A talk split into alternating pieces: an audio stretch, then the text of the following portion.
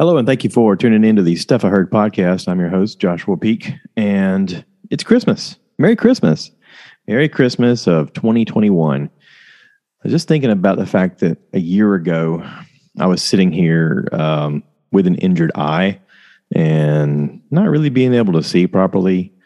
Things were a lot different last year. Um, I'm very thankful, very thankful for the year that we've had and I'm very thankful for my friends and family who've you know come to I guess come to help us, come to talk to us, come to just be a voice that we could talk to once in a while to help us get through this uh, tough time that we've had this year. And I'm thankful for my job for allowing me to get well and come back and be able to be of use uh, once I got back and and to thrive. And um, and I'm very thankful that you know, a year ago, my wife was looking for a job and she found a job, and and I'm very thankful for all of the things that have happened uh, over the last year. Um, but mostly, I'm thankful to my wife who has endured a lot. She, you know, with working 20 plus years in an industry that basically just dried up and quit needing people of her experience, um, had to reinvent herself and had to re uh, recreate herself into a new job and a new opportunity. And it's not been easy. Uh, it doesn't get easier the older you get, the more you're used to doing a thing, to learn something completely different, uh, and then apply what you know going forward. And so she's had a tremendous year as well. And thankfully, her friends have really helped her stay, I guess, level, level headed. I guess you'd is the word I'm looking for. But, you know, it reminded me that, you know, this is Christmas. This is the day we're supposed to celebrate the birth of Jesus and, and be mindful and thankful of the things that we have. And I'm just thankful for her ability to uh, change in a world where it's very difficult to change for a lot of people. Um, this is the Stuff I Heard podcast. So let's just talk about some stuff I heard. Okay. We'll just kick right into this. It is Christmas. Happy Merry Christmas, everybody. Um, there are several things that have been on TV that I've been watching, and I know that a lot of people are like, I don't care. Listen, this is my recommendations, okay? So, my wife has got me watching Yellowstone, and I have not seen the first three seasons. I'm going to go back and watch them at some point. Uh, but I've been watching season four with her along and along, and it's pretty good.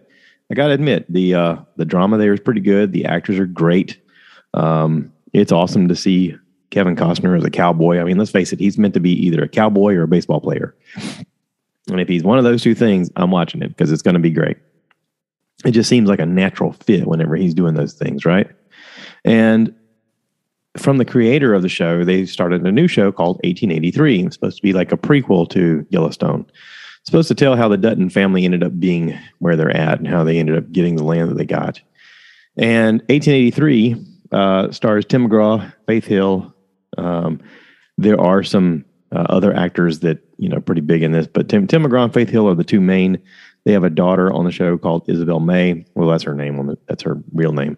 Um, the show seems to be from the creator. Uh, he says it's more like a novel, and it's t- it's told through the narrative. It seems to be through the daughter Isabel May.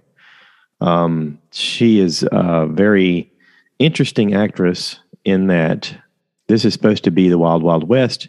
They come from the East, um, she says Tennessee. And in this, like there's an expectation of a lady to be a lady. And yet you get the sense that she's more of a tomboy than a lady. She rides horses apparently better than most men. And her dad, uh, Tim McGraw in the show, you know, brings her along to do some things that normally just men do. And she's more comfortable doing that than doing the girly things and she's sort of a wild spirit, but she's also the narrator.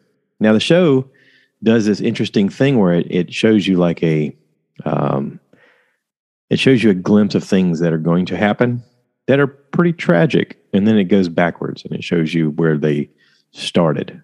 It's an interesting way to tell a story, and I'm not sure how it's going to pay off.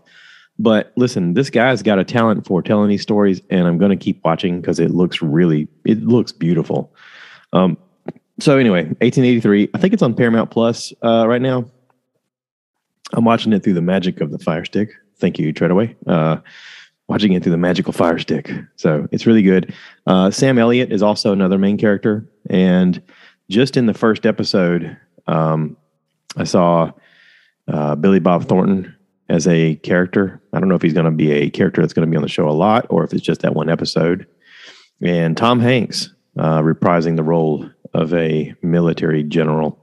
Very interesting. Um, from the moment my wife glanced at his face, she goes, "That's Tom Hanks," which is kind of hard to tell because he's got this great big beard. But yeah, it's Tom Hanks. So good story so far. Um, I've been watching The Wheel of Time on Amazon Prime, and the series finale just came out. Um, episode seven was interesting in that it starts off with this amazing battle of a woman who's pregnant uh, battling these hordes of people. I mean, it just seems like these barbarians are coming out of nowhere, and she's in this winter landscape in the mountains. And she is awesome. I mean, she it's got to be one of the coolest fight scenes I've ever seen sequenced in a in a movie or a show anywhere.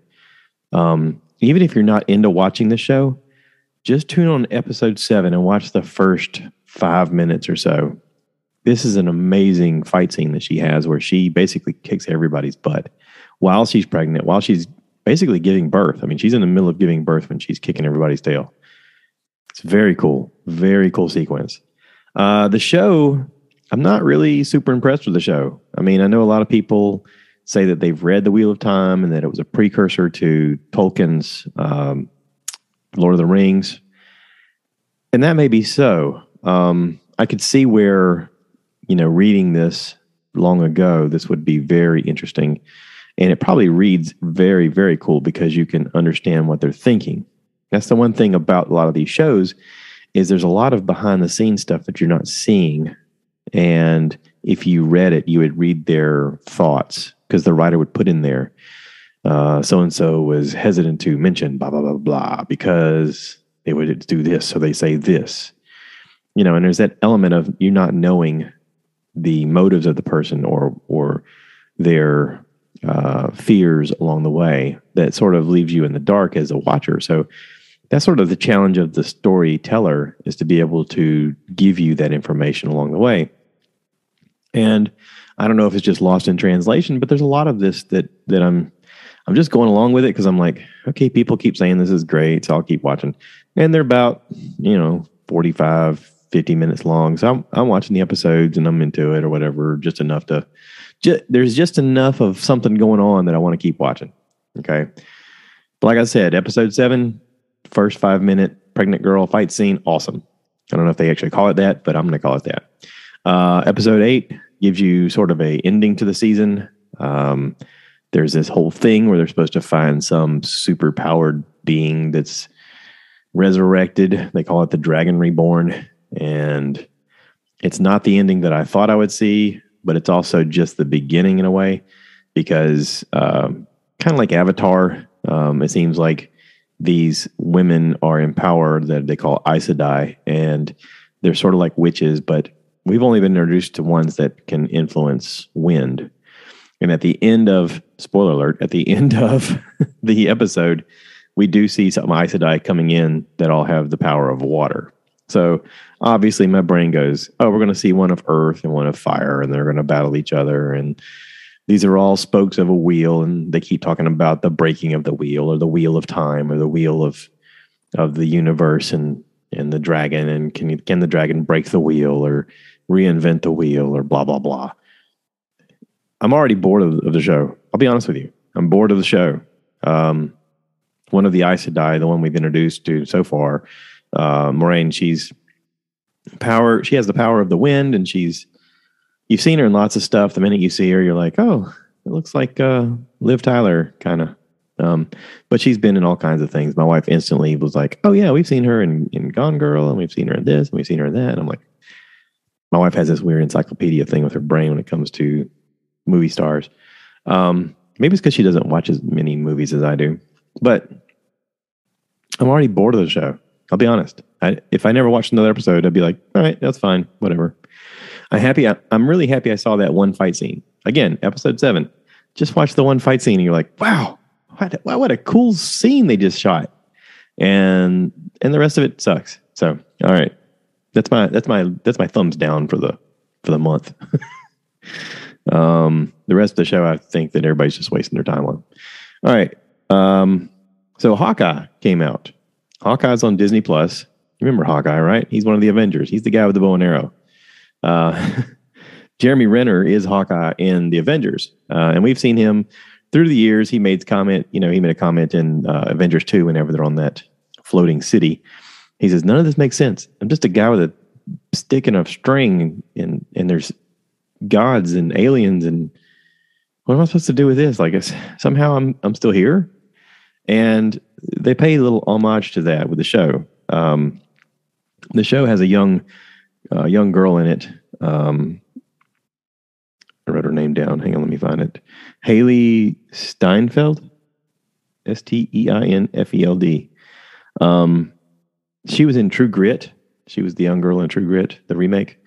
Uh, she is interesting. She's a very interesting actress. She's very compelling to watch. Uh, she's very camera. Um, what do you call it? Camera savvy, not camera savvy. Camera. The camera loves her however you want to say it. Uh, she's meant to be a star. I Googled her. She's 25 years old, and she could potentially have quite a career in the Marvel Universe. I mean, they don't introduce people by accident. So the show is supposed to be that during the first Avengers movie, 2012 era, she was a young girl. Uh, her dad apparently was supposed to have died, and they lived in New York City when everything broke loose and these aliens started attacking the city. And she noticed Hawkeye leaping off of a building and basically uh, killing as many aliens as he could as he fell, and then shooting this arrow with a grappling hook to somehow save himself. And she was amazed at this guy who didn't have any superpowers, who was just a person, and yet he was a hero with just a string and a bow. And something snapped in her brain and thought, that's what I want to be. So it's a very cool storyline. It's a very, whoever wrote this was really smart. I mean, um, this young girl, as the show goes, got into all kinds of martial arts, got into learning to use a bow, got very proficient, and um, as fate would have it, they end up meeting up, and they they have to battle the bad guy together. And there is the hint of a bad guy coming into their lives, and, and a threat that is there in Kingpin. Now, Kingpin is from so far. We've only seen him in the Defender series that was on Netflix uh, with Daredevil. Now, Kingpin is going to make an appearance apparently in Spider Man and is going to be a big force in the Marvel Universe. But drawing him into Hawkeye builds this universe of the Defenders even bigger because then it draws in more storylines and more story characters.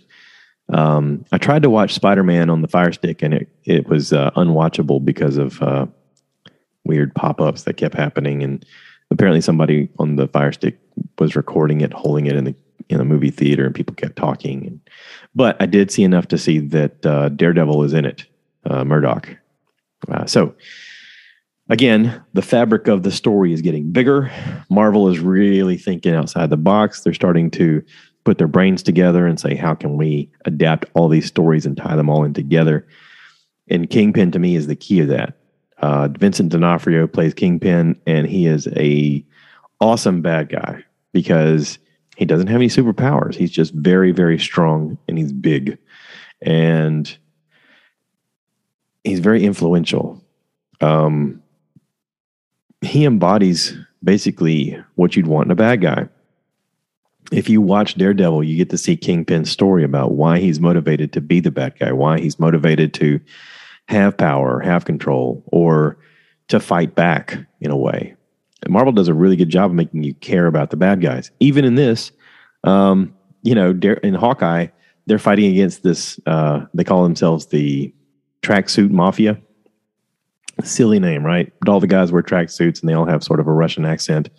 And there's moments where they're fighting where uh, the main characters are sort of bantering back and forth with the guys, and and it, it's there's a comedic element to it, which is very enjoyable. So, listen, if you've never watched any of these shows, you could watch this show and totally enjoy it and totally start to understand a little bit of what's going on and and and the show stands alone like you could watch the show by itself and you'd be like oh this is really done well so uh, big recommendation for hawkeye. Uh, i liked it a lot. Uh, i think you will too.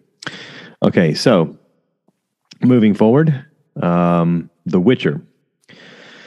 Season two of the witcher just came out and it's so interesting that i had to watch all of them. Uh, luckily for work, we had a short work week. They gave us uh, Christmas Eve off, and I was able to watch The Witcher. Uh, the Witcher stars Henry Cavill, which you guys know as the Man of Steel, Superman. Uh, he's a big comic book nerd, and he really leapt the opportunity to play The Witcher.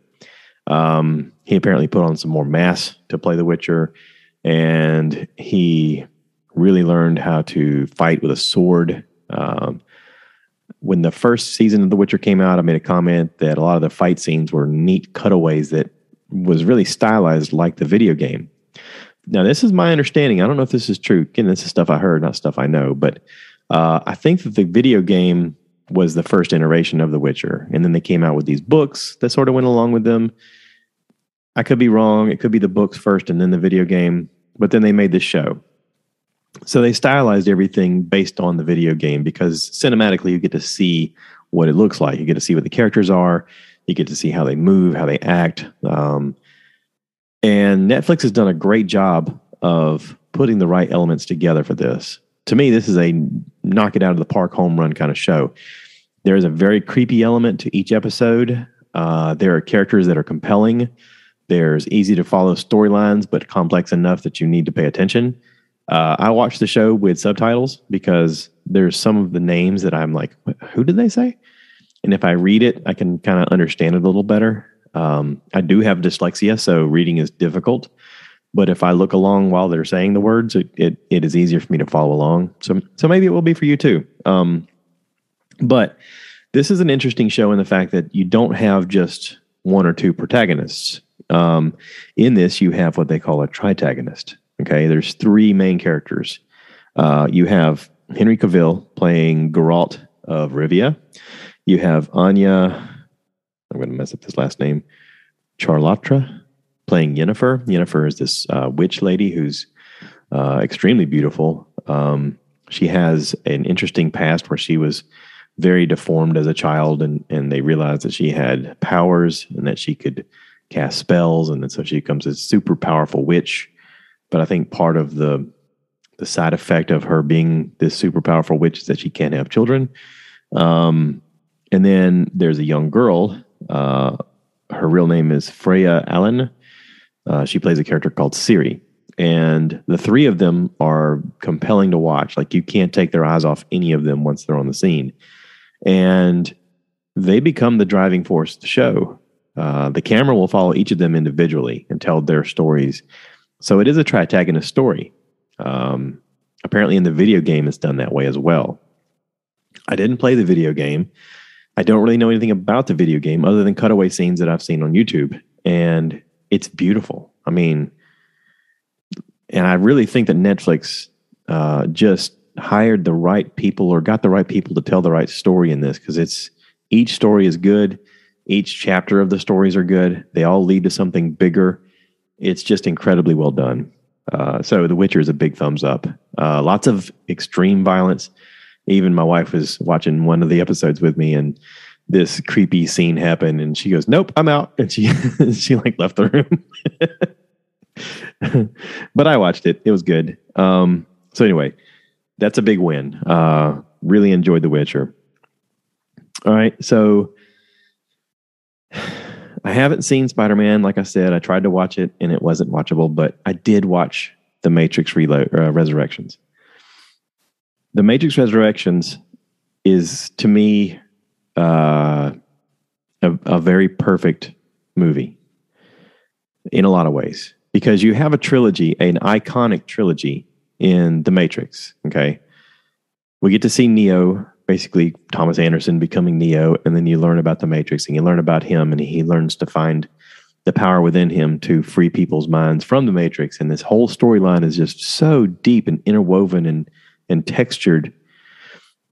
And you go, well, I mean, how could you have any more? Because at the end of it, the main characters die.